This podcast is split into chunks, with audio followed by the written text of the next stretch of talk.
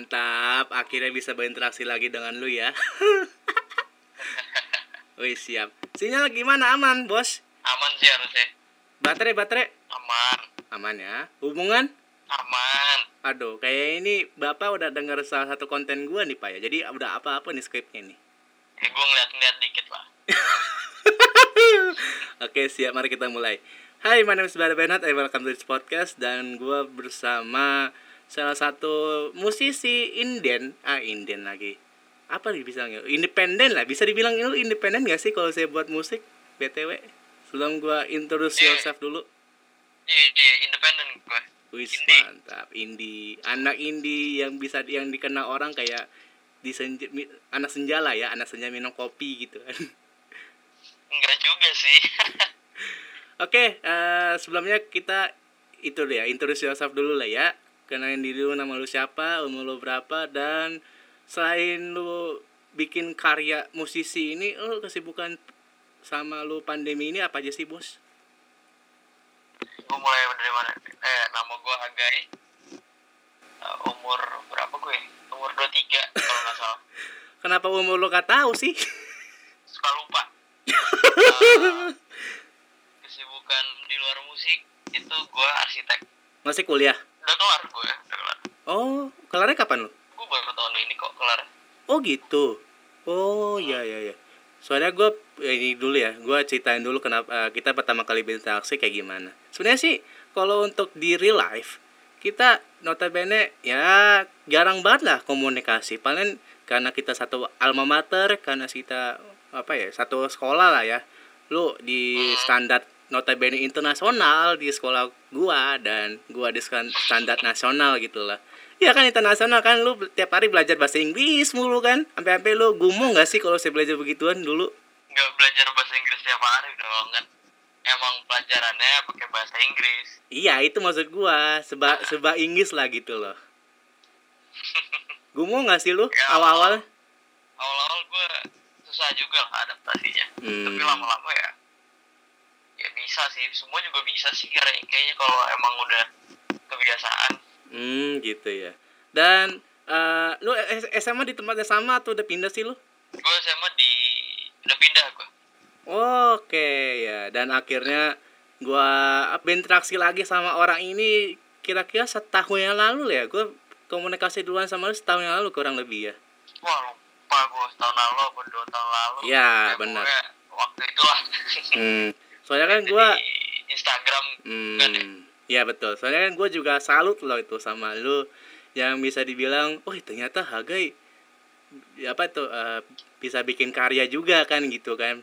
Gue masih ingat banget tuh sekitar mungkin dua tahun yang lalu kali ya lu bikin lagu pertama lu yang lu cover sendiri yang lu rem, ya bisa dibilang remix sendiri lah ya bisa lu berubah rubah rubah sendiri itu dan gua salut dengan karya lu dan pengen gua remixin tapi belum ada waktu pak.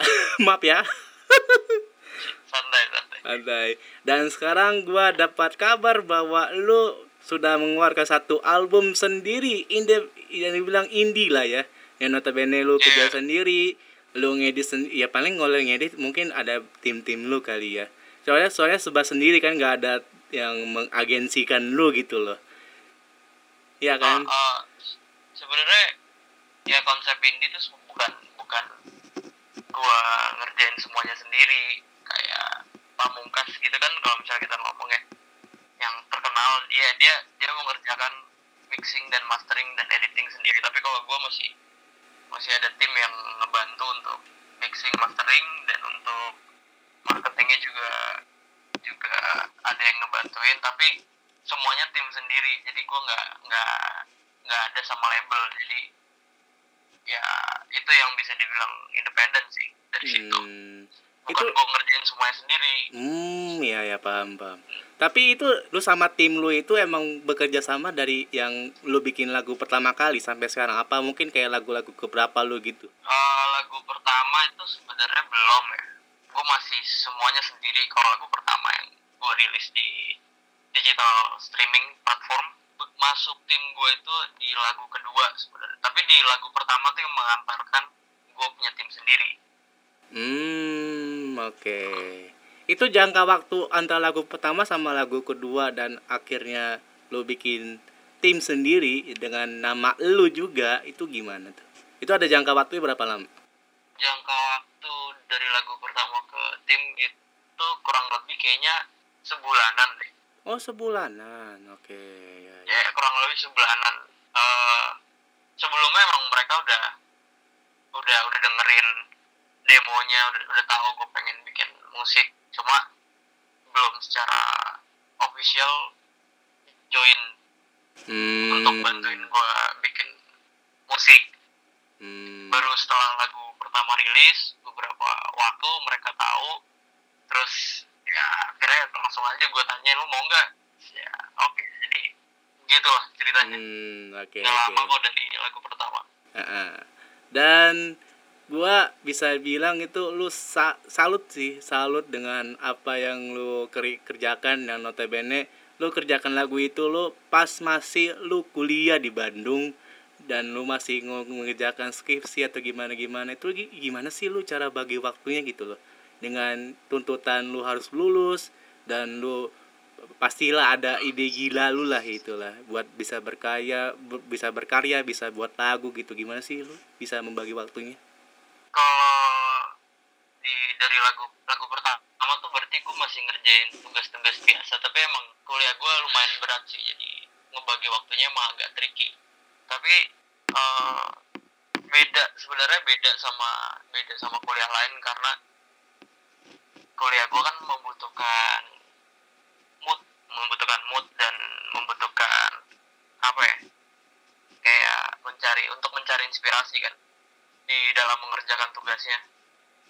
Nah, susah bedanya karena uh, kalau yang lain tuh bisa mengerjakan tugas itu kapan aja karena emang tugasnya misalnya untuk bikin esai, untuk bikin paper, sedangkan gue bikin gambar. Jadi gue nggak bisa nggak bisa setting mood gue untuk setiap hari bisa mengerjakan itu. Nah jadi uh, pas gue emang mood ngerjain tugas ya gue ngerjain tugas. Pas gue lagi nggak mood ngerjain tugas ya gue ngerjain musik gitu. Jadi emang emang saling saling mendukung aja. Pas gue lagi jenuh di kampus ya gue main musik. Pas gue lagi udah mulai jenuh lagi ya gue ngerjain lagi gitu. Hmm oke. Jadi santai santai aja sih saat santai aja. Pas emang lagi pengen ngerjain apa ya kerjain aja gitu.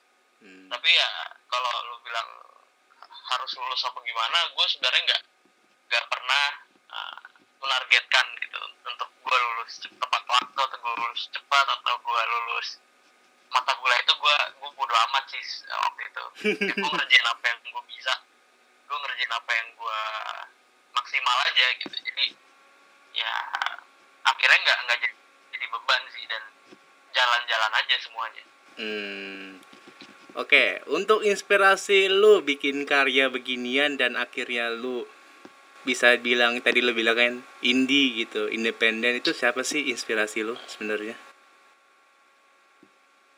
oh inspirasi maksudnya idola gitu ya role model atau atau Ya, apa gitu? bisa dibilang role model atau mungkin kayak lu berkarya ini eh, pada awalnya siapa sih yang jadi panutan lu dan akhirnya lu memutuskan untuk eh, independen gitu. Walaupun gue juga nggak tahu mungkin tahun depan atau mungkin tahun dua tahun berikutnya udah ada label yang masuk ke lu gitu Eh, inspirasi sebenarnya ba- banyak ya. Karena gue main musik kan udah dari SD dari SD kelas 5 kelas 6 tuh berarti tahun berapa ya? 2003 2004 gitu ya. Eh, dari situ gue dengerin kayak contohnya waktu itu tuh masih zaman ST12 yang J dengerin Massive nah, itu itu menginspirasi gue juga sih terus Hmm. uh, tapi di situ belum gue belum terinspirasi untuk membuat karya dan gue nyanyi sendiri akhirnya di SMP gue les gitar terus gue ketemu kayak Eric Clapton, Jimi Hendrix yang gitaris-gitaris blues terus gue waktu itu dengerin John Mayer dan, dan John Mayer ini salah satu yang paling menginspirasi gue sih untuk membuat karya dan pede untuk nyanyi sendiri nyanyi sendiri dan main gitar gitu Hmm. dari situ baru gue ketemu ketemu ketemu yang inspirasi gue yang lain kayak contohnya Sufjan Stevens Bon Iver dan dan lain-lain kalau untuk indep independennya sendiri jadi itu gue nggak nggak apa ya nggak nggak pengen gue independen juga sebenarnya kalau misalnya emang ada yang mau masuk ya bantuin gue ya gue mau mau aja gitu jadi emang Iya, iya. karena kead karena keadaan aja independen atau enggaknya Hmm, oke.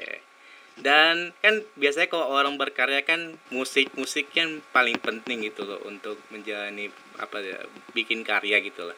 Dan lu kenapa sih memutuskan untuk eh, bikin lagu yang tenang, bikin lagu yang bisa dibilang sendu kayak kalau saya gua bisa bandingin bisa gua bisa bandingin dengan Kunto Aji gak sih? Atau mungkin kayak apa siapa tuh yang sendu-sendu kayak gitu-gituan? Lu kenapa memutuskan untuk bikin genre lagu lu begitu semua? Eh bukan memutuskan ya kayaknya. Tapi karena emang bisanya lagunya kayak begitu gitu. Gue Oh. mencoba untuk bikin lagu yang lebih upbeat yang lebih happy gitu ya nggak nggak belum nemu aja sih mungkin.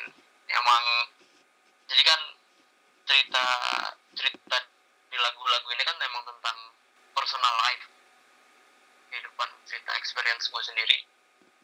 Dan gue banyak terinspirasi untuk membuat karya ketika posisi gue lagi ada di, di bawah gitu. Hmm. makanya hasil outputnya seperti itu. Ketika gue pas lagi happy dan gue lagi nyaman sama di kehidupan gue ya gue belum pernah bikin karya pas itu sih. Jadi mungkin karena itu juga gue belum punya lagu yang lebih happy gitu Hmm, oke. Dan di album pertama lu judulnya itu Rela dan Hent eh, apa? Rela dan Hentikan ya. ya betul. Nah, itu kenapa lu bikin nama begituan?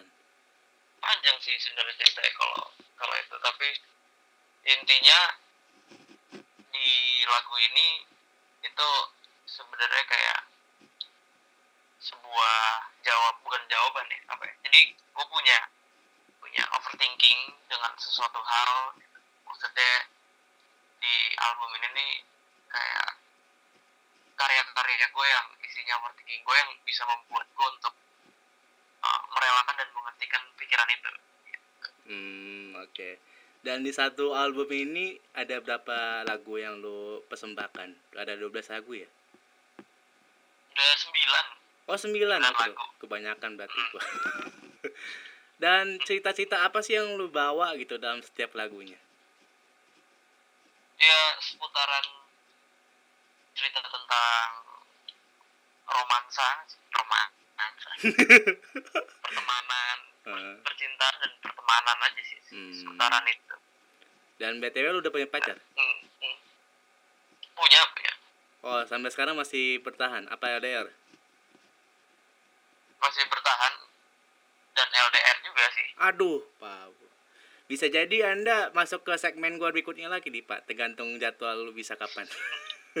Soalnya gua ada seg sebenarnya sebenarnya sih ini bagian ini gua bakal cut karena gua apa ya, bisa promoin nanti. Soalnya gua ada seriesnya itu namanya pacaran jarak jauh dan gue pengen nyari narasumber yang kebetulan cowok juga sih. Soalnya kan gue juga apa ya, Hmm, takut apa, bukan takut sih lebih tepatnya takut ngeganggu lu takut bikin lu karya lu ganggu gitu loh. Jadi ya gua sekedar ka dan e- dan untungnya lu enak-enak aja gitu loh. Masih menganggap gua oh ternyata masih inget gua gitu loh notabene. Ya walaupun first impression lu tetap gua ya mungkin beda kali dengannya sekarang gitu. Tinggal atau waktu tinggal atau atau itu atur waktu lu aja bos siap siap Hmm, oke. gampang lah Gampang ya, oke. Nah, mari kita ke topik berikutnya. Apa yang dibilang ya? Eh, bukan topik berikutnya sih. Kita lanjutin lagi ke topik ini. eh lu eh kan ini ku kasih judul namanya apa ya? eh, evolusi atau mungkin kayak ber, berkembang gitu, berkembang. Karena yang tadi lu bilang kan bahwa eh, referensi lagu lu yang bisa dibilang jadul SD ST12, Jirox dan lu sekarang-sekarang ini apa ya eh, referensi lagu lu makin berkembang berkembang berkembang. Lu merasa apa enggak eh, referensi atau mungkin kayak skill lu untuk membuat musik itu semakin berkembang gak sih? Atau mungkin lu ada rencana mau bikin album kedua nih? Ada rencana mah ada cuma belum tahu kapan aja. Mm-mm. skill skill skill berkembang itu ya pasti sih. Sebenarnya eh apa ya? Kalau dari pribadi sih mungkin nggak akan kerasa ya. Kayak misalnya lu sebagai individu gitu ya untuk terus lu belajar belajar kuliah dan segala macam ya kayaknya lu ngerasa biasa aja gitu. Pengetahuannya biasa aja. Dan gue juga gue ngerasa biasa aja di dalam berkarya. Tapi kalau misalnya gue coba tarik undur lagi ngelihat karya gue yang lama dari situ baru oh iya yeah, ternyata gue udah berkembang sampai sini ya gitu. Hmm. dan pasti ada perkembangan lah kalau misalnya emang orang ngerjain sesuatu terus nggak ada perkembangan sih kayaknya menurut gue bukan di tempatnya dia belajar di belajar sesuatu bukan di tempatnya gitu Hmm, oke, ya betul. sampai nggak berkembang Nah, dari yang lagu pertama lu yang bisa ya, ya itu judulnya The Bird Song ya, Bird Song ya. ya yang pertama Eh, nah, dari lagu pertama gue bisa nilai sih lu bagus banget sih. Jadi kayak suara alunan madunya itu bisa bikin gua tidur. Dan lagu kedua yang gue bisa bilang itu mungkin makin makin berkembang kali ya skill eh, olah vokal lu, skill alunan nada lu. Dan untuk antusiasme untuk yang kayak mungkin rek- rekan-rekan yang pernah berinteraksi sama lu atau mungkin pas lu kuliah ini dapat respon positif gak sih dari yang apa yang lu udah kerjakan ini? iya respon positif sih sel- hampir selalu sih gue belum ketemu orang yang yang secara secara sadar menghujat gue untuk berhenti main musik sih gue belum pernah ketemu ya sampai sih Hmm. sampai saat ini semua orang respon positif Hmm. Sampai kayak dosen-dosen lu, sampai kayak guru-guru lu pas SMP SMA gitu. wah guru SMP sih kayak gue nggak tahu deh. Udah gak pernah ketemu guru SMA Eh, ya positif positif aja sih waktu itu. Gue pernah ketemu pas gue main di acara SMA gue dulu. Hmm. ketemu ya oke oke aja sih. Dan dosen-dosen gue juga tahu gue bermain musik. Mereka ya oke oke aja gitu Hmm. Dan proses untuk bikin satu album ini berapa lama sih? proses ini maksudnya proses untuk rekamannya atau Semuanya, semuanya dari yang kayak lu ngajakin orang buat berkolaborasi, terus lu bikin lagu bersama atau mungkin lu individu bikin teksnya sampai yang lu bikin video yang notabene gue juga bingung sih kenapa videonya rata-rata pada anim semua gitu pada Ghibli lah gitu. Lu emang gue suka anim aja oh gitu. Oke oke. Nah itu coba dijelasin ya? Eh, kayaknya kalau misalnya dari dari awal banget ya lagu di album ini tuh ada yang dari tahun 2018 kayaknya. Lo seriusan? Di buset. album. Kalau nggak salah seingat gue sih ya antara 2018 atau 2019 awal ya gue gue suka bikin lagu ya gue tampung dulu gue tampung gue tampung. Wah, akhirnya jadi album tuh kira-kira di 2018 awal tuh eh 2019 awal 2018 akhir tuh itu mulainya. Terus gue mulai eh, apa namanya coba untuk workshop ya nama istilahnya. Workshop tuh kayak ngulik ngulik aransemennya gimana albumnya track listnya gimana dan segala macam itu di akhir tahun 2019 Ah, itu akhir tahun apa tengah tahun ya pokoknya sekitaran situ lah. Dan habis itu mulai proses rekamannya tuh di bulan Januari tahun ini 2020 dan kemarin rilis Oktober. Hmm. itu Janu- Januari sampai Oktober berarti kurang lebih dari Februari sampai Oktober tuh mixing dan mastering lu hitung aja deh berapa tahun Waduh. Soalnya ya for information ini gua bikin podcast aja satu episode bisa sampai minimal dua satu bulan kali ya gue bisa up. Soalnya kan ya you know lah ya. eh kalau saya dun- dunia musik kan sama-sama atau mungkin 11 12 kali ya sama podcast yang notabene cuma audio doang kan. Kalau saya untuk video mungkin ya yang tadi lu bi- yang tadi gue bilang gitu lu terinspirasi sama anim jadi lu bikin Ghibli gitu loh. Jadi ya mungkin gue udah tahu kali ya proses lu untuk bikin satu lagu aja itu susah banget minta ampun. Oke eh, untuk yang video dan gue juga sering ngintip juga kan eh, YouTube lu dengan nama yang sama Hagai Batra. Mm-mm. dan gue juga heran sih kenapa sih lu atau mungkin ya gue heran kenapa sih eh, rata-rata mungkin ya? Atau mungkin semuanya video itu lo pakai Ghibli gitu. takut nggak takut lo kena dolar kuning atau mungkin kena apa gitu? Karena itu kan menjiplak kan. Ghibli. Ghibli tuh eh, di satu lagu eh selama ini sih udah ada yang kena copyright tapi itu jatuhnya jadinya di YouTube gue tuh ada ada iklan dan iklannya tuh masuk ke kreatornya jadi kayaknya sih nggak ya nggak masalah sebenarnya menggunakan video orang terus gue gunakan. Tapi gue kan kalau di YouTube ini gue nggak nggak ada ngambil monetize ya nggak nggak dimonetize. Jadi setahu gue yang selama selama nggak dimonetize itu masih bisa. Tapi kalau kalau misalnya dimonetize itu iklannya akan masuk ke kreatornya Terus kalau memang copyright ya nggak bisa juga itu YouTube akan take down videonya. Kayak gitu. Hmm, tapi pernah lu ketika lu upload Salah video Hah? tapi tapi pernah nggak sih lu lu upload video yang video tetap tetap Ghibli juga dan akhirnya YouTube pun nge-take down video lo gitu? Pernah pernah kalau misalnya pernah kan gue udah nggak upload video gimana sih? Ya ya siapa tahu kan saking copyrightnya gitu loh. Ya, Hmm. belum pernah. belum pernah. Ya maksudnya gitu sih gua herannya kenapa sih lu udah capek-capek berkarya? Ya setidaknya kan ada lah gitu kan eh, ap- apresiasi lu kan bentuknya adsense ya nggak apa-apa sih gua hargai itu kalau saya adsense gitu. Ya kenapa sih lu memutuskan untuk bikin Ghibli? Kenapa nggak bikin kayak kalau saya lu ada referensi-referensi lain kayak lu, lu cuman kayak ada gambar terus ada video atau kayak lirik-lirik lagu lu gitu yang lu tampilin di video itu lo gitu. Kenapa lu memutuskan untuk pakai Ghibli gitu loh? Takutnya gitu aja sih bos.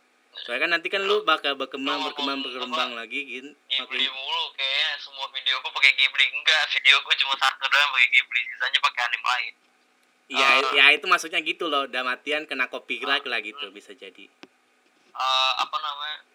Itu bukan karena itu emang gue pengen sih. Gue pengen pakai anime karena menurut gue ada beberapa eh, anime tuh bisa menyampaikan sebuah pesan yang berbeda gitu dengan lagu yang berbeda. Jadi kayak misalnya scene-nya kayak gimana dikasih lagu kayak gimana tuh bisa bisa menyampaikan sebuah pesan yang berbeda. Dan itu emang yang gue pengen gitu. Hmm, uh, gue menggunakan visualisasi dari lagunya itu menggunakan anim. Dan Hmm. kenapa gue nggak bikin sendiri? Ada juga lagu gue yang gue bikin sendiri. Tapi karena emang kekurangan apa namanya kekurangan biaya dan tenaga kerja akhirnya ya itu yang cara yang yang mudah sih menurut gue hmm. menggunakan anim dan juga gue sempat ngelihat komentarnya emang dapat respon positif ketika lu pakai ad uh, video anim dan ditambah dengan teks lirik lu gitu kan justru kayak menurut orang-orang kita ya lebih enak gitu loh lebih kerasa feelnya gitu kan daripada lu yang bikin sendiri cuman bermodalkan adalah gitu mungkin lu tampilin audio uh, lirik-lirik lagu lu gitu kan Mm, Mm-mm. Iya, iya. Dan apa ya, untuk kolaborasi, lo udah ngajak berapa orang sih di album ini? kolaborasinya dalam dalam bentuk apa nih Eh, dalam bentuk itu dulu deh, yang bikin lagu dah. kalau bikin lagu ya semuanya gue sendiri lagu dan aransemen itu mostly gue tapi gue dibantu dengan co-producer itu namanya Abi. Dia juga yang mixing dan masteringnya. Mm. dia membantu untuk memberikan beberapa input yang kadang-kadang gue kurang gitu ya. Mungkin gue kurang. Tapi mostly semua keputusan dan dan aransemen itu gue yang bikin. Hmm. kolaborasi di lagu itu gue ada satu lagu yang ada penyanyi ceweknya.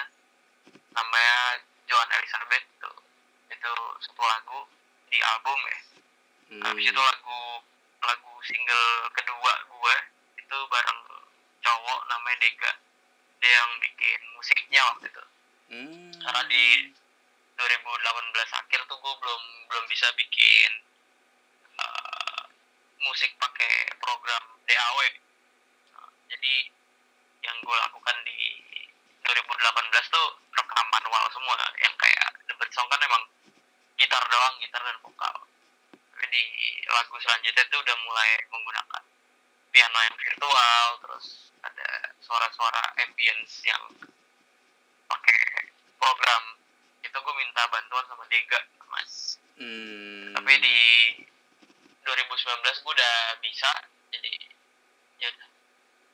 Oh, baru gitu. sejauh ini baru dua sih untuk yang lagu ya Hmm. kolaborasi featuring kan maksudnya Ya, featuring lah bisa dijadi ya.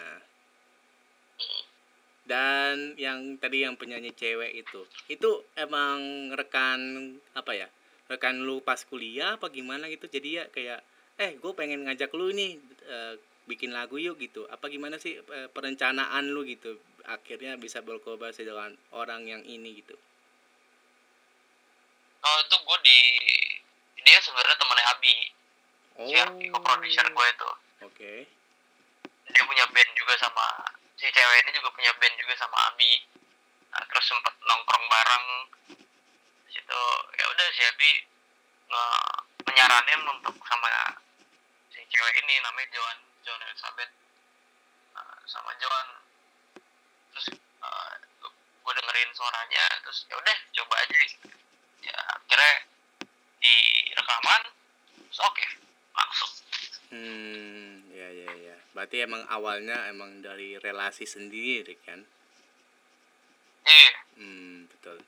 Dan apa ya untuk mengenai perkembangan yang tadi lu bilang kan bahwa lu dari awal bikin sendiri yang notabene cuma bermodalkan gitar dan suara lu dan sekarang lu udah berevolusi udah makin berkembang dengan lu rekrutin orang lu bikin atau mungkin lu nambah-nambah skill-skill juga gitu kan. Gue sebenarnya salut sih. Dan ini eh, kebetulan lu sebagai orang kedua tuh untuk volume ini paling lu orang pertama kali. Ya. soalnya kan di volume per, volume sebelumnya gue udah ngajak satu orang lagi. Tepatnya sih mungkin ya penyanyi juga sih bukan bukan kayak lu gitu in- bukan independen gitu loh. Eh, dia itu junior gua dia itu penyanyi dari bau-bau Eh, lu, nanti dengerin aja di volume pertama. Dan ini gua kembali lagi ngajakin penyanyi juga yang gua salut sih atas perjuangan lu itu yang memutuskan untuk independen. Walaupun hitungnya tadi yang lu bilang kan bahwa kalau saya ada label yang lu pengen ma- yang pengen join ya lu terima-terima aja gitu loh. Bukan berarti lu selamanya independen gitu kan. Hmm. gue salutnya gitu sih. Dan apa ya kalau saya buat perkembangan eh antusiasme pendengar lu atau mungkin kayak eh ya antusias antusias pendengar lu udah sampai ke mana-mana aja sih sampai sampai kayak, wih ternyata Hagai udah ku, jadi pus- pu- udah jadi musisi gini gitu. kalau berdasarkan data ya berdasarkan data Spotify kayak gitu pendengar gue sih mostly sem- eh, banyak di ini di Taiwan itu juga gue bingung Taiwan Itu jangan-jangan itu jangan-jangan ya, ada teman lu kali yang di. Taiwan. kenapa Jangan-jangan ada teman lu kali yang di Taiwan dengerin. oh nggak tahu gue gue nggak punya teman di Taiwan sih kayaknya Heeh. Terus Eh, terus di di Indonesia di Jakarta sih paling banyak kayak sebenarnya semua semua musisi Indonesia juga paling banyak dengerin di Jakarta sih. Hmm, karena masyarakatnya paling banyak kan. Iyalah, apalagi kan Terus, hitungannya likupan main lu kan ya kalau nggak Jakarta Bekasi lah ya. hmm, Iya. sih ya ya ya begitu sih. Eh, yang gue kaget lumayan kaget tuh eh, kalau ada orang yang yang bilang ke gue gitu ya gay lu di di fakultas gue gitu pas gue masih kuliah ya. Ya lu di fakultas gue banyak yang tahu loh.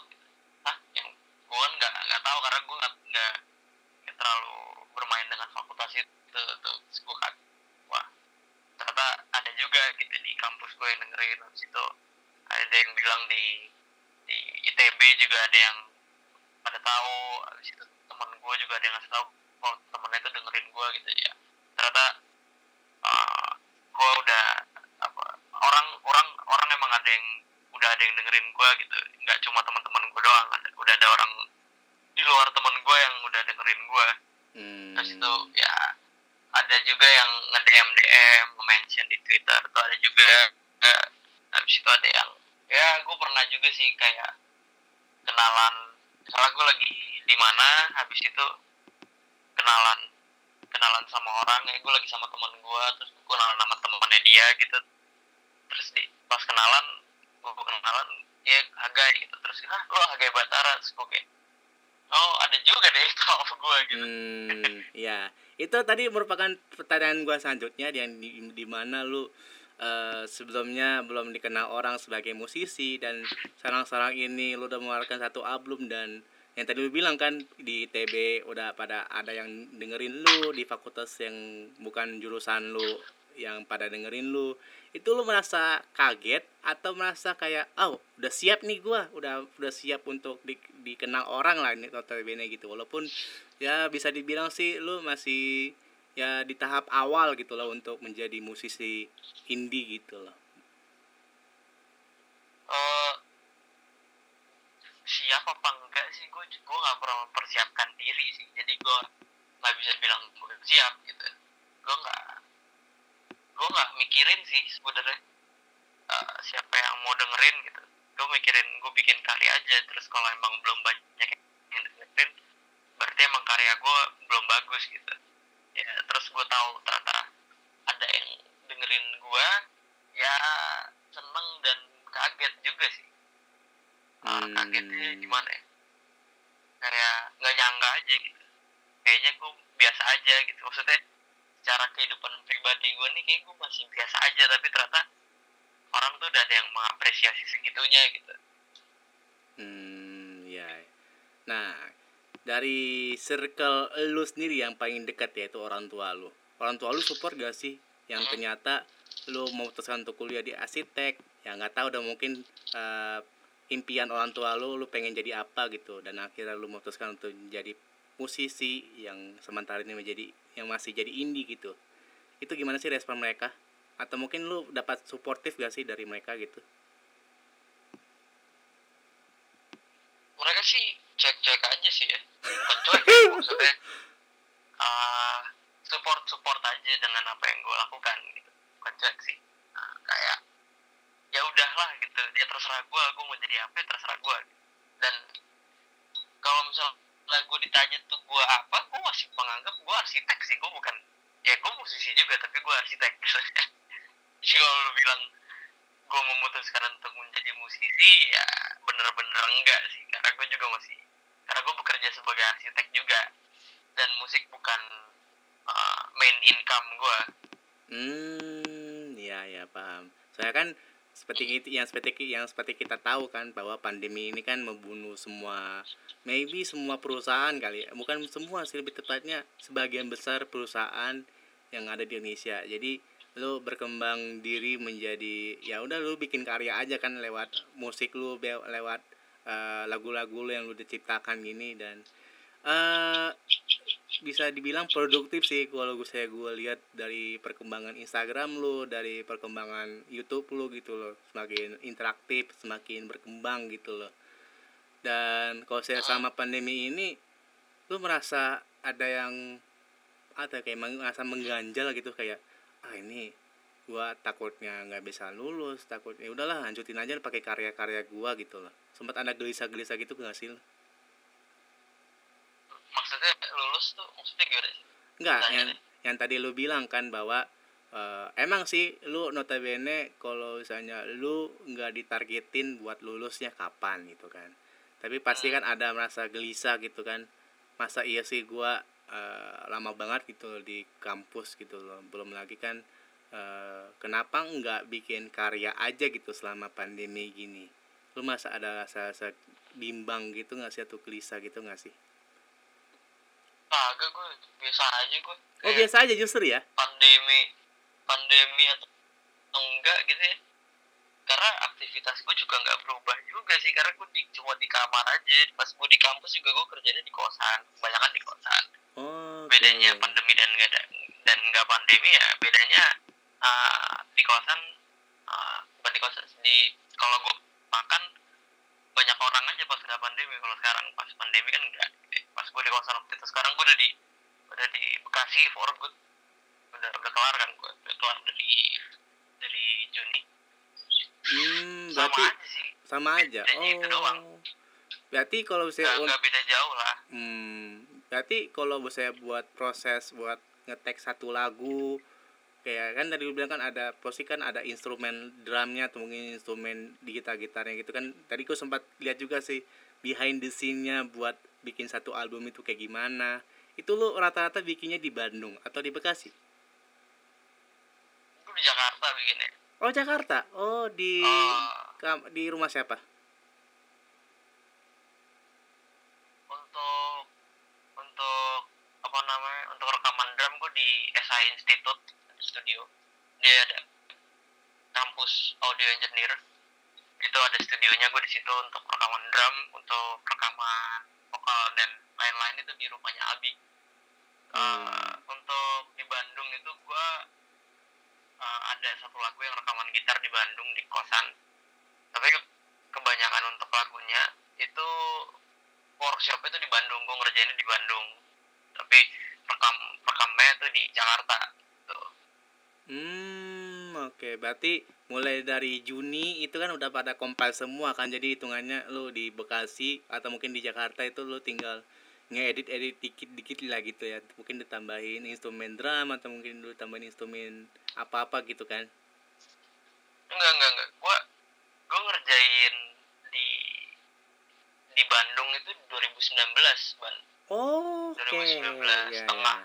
gue ngerjain di Bandung gue rekaman di Jakarta itu di itu pas gue masih kuliah pas gue rekaman rekaman di Jakarta tuh Januari bulan Januari sebelum Hmm. pandemi jadi semua file audio itu udah udah direkam udah selesai di bulan Januari akhir Oh. baru setelah Januari itu proses proses post productionnya ya, mixing dan mastering Oh, mixing oke. editing Berarti pandemi berarti pandemi inilah yang membuat lu bisa menghasilkan satu album inilah ya.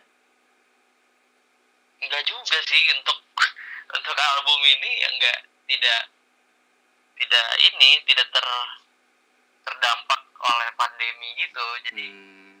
semua proses proses produksinya itu udah selesai di bulan Januari sedangkan mulai PSBB itu kan Maret Mm-mm. nah, itu setelah Maret tuh gue udah udah nggak ada proses rekaman lagi cuma cuma proses ini doang eh, perilisan gue Ya, ya, ya. perilisan Hmm, paham, cuma paham. bedanya bedanya gue terdampaknya di pandemi itu bukan di proses produksi tapi di proses perilisan yang harusnya gue ngeluarin album ini di bulan Mei tapi ternyata mundur oh, untuk apa ya karena kan emang waktu itu pas awal-awal PSBB semua pada di rumah itu masih belum tahu gimana orang-orang tuh audiens itu gimana tuh masih belum tahu. Jadi akhirnya kita coba nunggu dulu untuk ngelihat situasinya gimana orang-orang yang rilis itu gimana kita coba lihat masih bisa atau enggak gitu. Dan ternyata bisa banyak teman-teman musisi yang masih rilis. Akhirnya ya udah gue pede aja.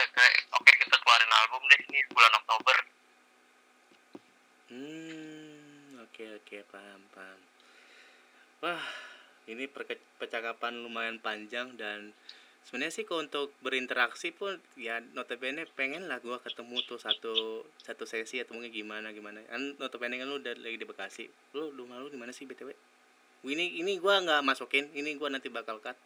Rumah lu di mana sih? Rumah gue di Jati Bening sih astaga gua kira masih di Kemang lu. Agak gue nggak gue bukan daerah situ. Oh jati bening. Di mana ya cuy. Di Estep Jati Bening Estep Hmm, lu masih sering berinteraksi sama yang teman-teman SMP lo kayak si Basti, kayak si saudara gua si Era atau mungkin gimana gimana gitu. Eh, kadang-kadang gue masih sih Hmm. pas sebelum pandemi juga jalan juga Oh, sama Kemarin siapa? sempet So- beberapa waktu lalu juga pernah zoom juga ya sama Minje gitu-gitu Minje Basti Elisa Oh Dan lain-lain. gitu. Eh, PTP si Willy Luna jadi tuh di TB. Udah lulus belum sih? udah lulus Ini- Hmm. angkatan kita tuh tahun kelima ban jadi udah pada lulus semua kebanyakan Oh, emang yang belum lulus siapa cuy? Minje Oh, Minji belum. yang gue tahu sih belum ya Oh, emang dia di kuliah di apa? Lupa gua. di UPH UPH, iya ya benar benar benar. Soalnya gua udah lama banget gak bentar sama dia, mungkin karena beda circle juga sih kali ya. hmm iya mungkin Mm-mm. Dan ini untuk pertanyaan terakhir untuk menutup episode kali ini apa ya untuk mengenai perkembangan yang notabene lu bukan siapa-siapa dan akhirnya lu dikenal orang May- maybe lu bisa kasih lah kesan pesan lah itu untuk menutup episode kali ini pesan dan pesan apa halo yap kenapa? Gimana pesan dan kesan dan pesan kesan dan pesan apa gimana? Iya kesan dan pesan yang notabene lu bukan dari siapa-siapa dan akhirnya lu berkembang berkembang berkembang dan akhirnya lu berhasil untuk mengumpulkan satu album dari sembilan lagu yang lu udah ciptakan gitu loh. Gimana sih? Lu eh, kesan lu menghadap atau kayak kesan lu membuat satu album yang independen dan pesan lu yang maybe didengar orang-orang yang kayak ah ini pandemi bikin gua terhambat ini loh gitu loh. Kesan kesan gue ya membuat sebuah album tuh di di kalangan bukan di kalangan maksud gue di, sebagai musisi membuat satu album tuh adalah langkah yang besar ya. Karena ada ada banyak karya yang di situ. Dan kita mempersembahkan di dalam sebuah album yang akan orang dengerin dan orang dengerin tuh bisa menilai gue berdasarkan album ini. Jadi emang sebuah langkah yang besar gitu. Dan gue bangga dengan diri gue sendiri dan seneng dan dengan teman-teman gue yang udah mencoba ban eh, buat mencoba untuk membantu akhirnya bisa terrealisasikan rilis album seneng banget sih. Dan kalau untuk pesannya di dalam berkarya pengembangan diri menurut gue sih semua balik lagi ke ke apa namanya ke tujuan masing-masing untuk untuk untuk membuat sebuah karya gitu. Tujuannya itu apa? Emang emang emang pengen fame atau atau emang pengen berkarya aja untuk diri sendiri. Dan selama ini gue berkarya sih untuk untuk melepaskan apa yang apa yang emang gue rasain gitu. Gue pengen mengeluarkan apa yang gue rasain. Dan untuk perkembangan di dalam diri sendiri itu kalau emang melakukannya seneng juga pasti akan pasti akan ini juga sih. Pasti akan berkembang dengan sendirinya juga ada jalannya juga. Dan yang penting jangan jangan bohong sama diri sendiri sih. Kalau emang nggak seneng ya nggak usah dilakuin. Tapi kalau emang seneng dan jujur dalam melakukannya itu, itu akan karyanya akan lebih baik lebih lebih lebih jujur sih.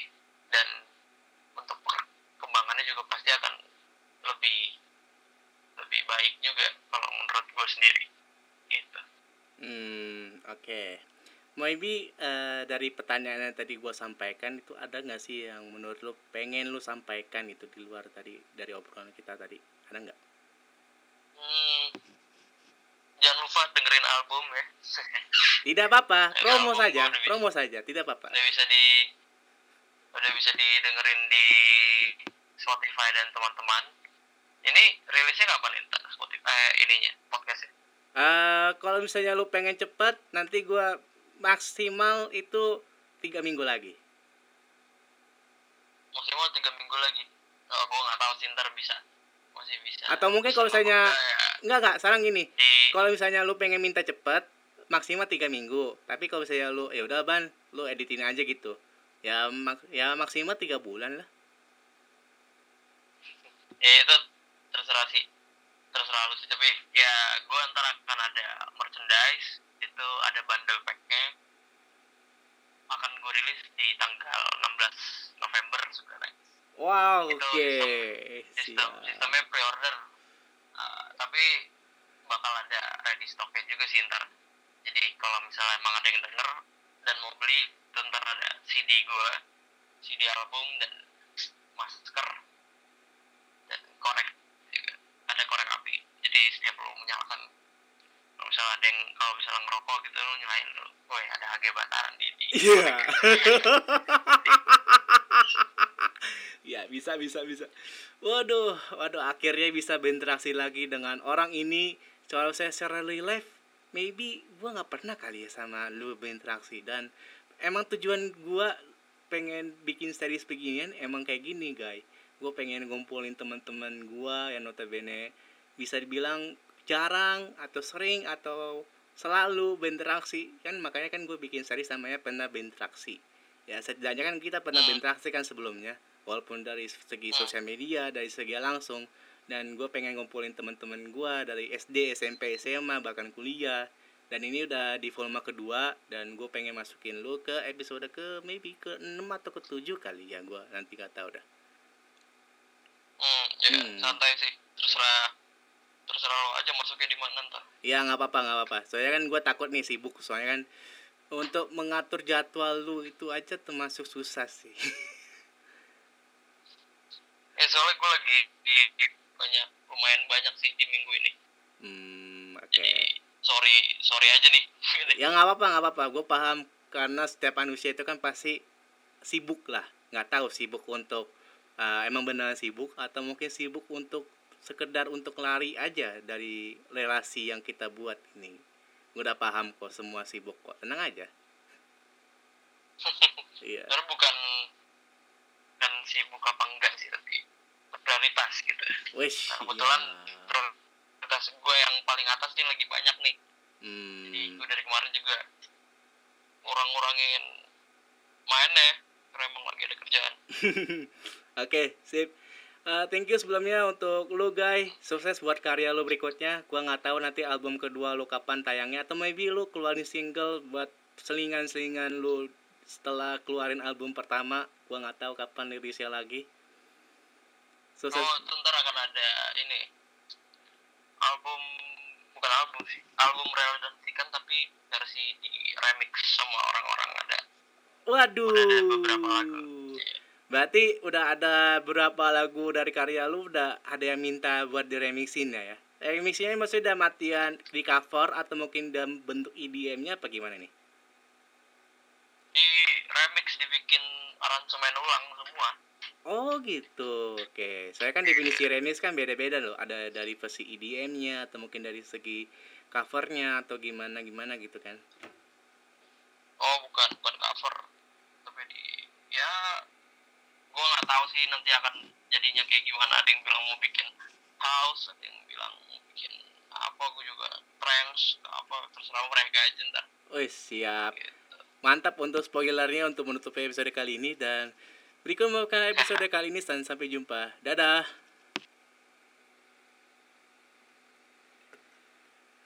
Oke, mana nih pausnya nih?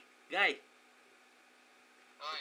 Eh, ini sorry, ini kan kita udah kelar nih, udah kelar ngetek dan gue seperti biasa gue pengen minta pendapat orang-orang yang gua tag podcastnya. Menurut lo gimana tadi? Ada yang perlu di cut atau mungkin ada perlu disensor?